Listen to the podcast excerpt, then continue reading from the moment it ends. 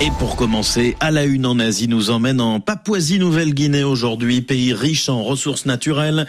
Au nord de l'Australie, l'île est aussi connue pour son taux de criminalité parmi les plus élevés au monde. Et depuis un peu plus d'un mois maintenant, le pays fait face à une explosion des violences. Dernière en date, dimanche dernier, des affrontements tribaux qui ont fait des dizaines de morts, le plus grand massacre sur l'archipel depuis très longtemps, selon la gendarmerie royale. Bonjour Yelena Tomic. Bonjour. Que sait-on exactement de cet incident?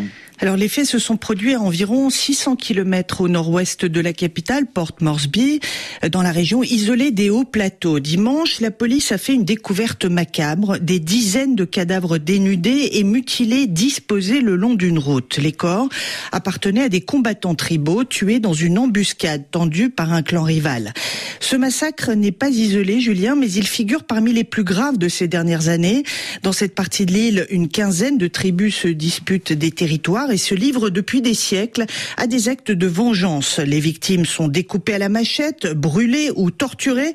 Une chercheuse australienne a répertorié entre 2018 et 2022 158 conflits tribaux qui ont fait près de 1900 morts. Pourquoi ces affrontements ont-ils gagné en intensité et que font les, les forces de sécurité?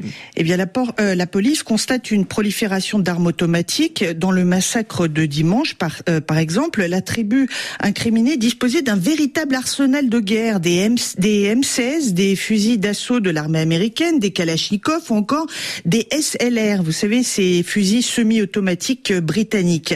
Autre nouveauté, les tribus belligérantes s'offrent les services de mercenaires en provenance d'autres zones de la région. Les armes proviendraient, euh, selon certaines sources, du marché noir.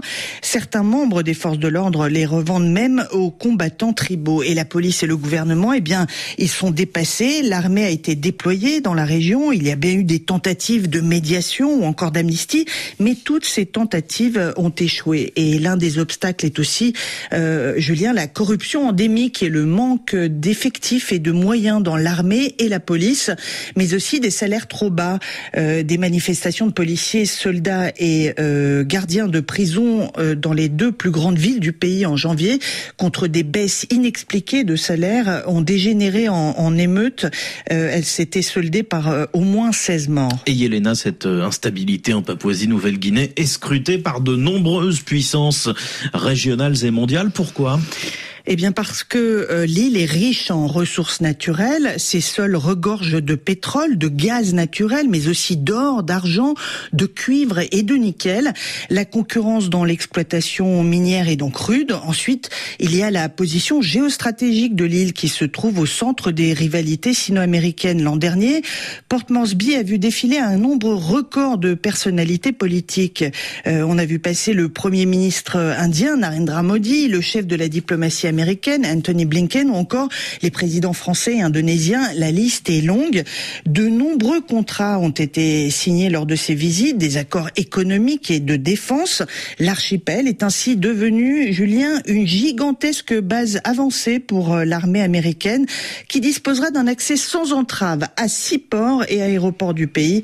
Une victoire certaine pour Washington dans sa partie d'échec avec Pékin. Yelena Tomic, merci beaucoup.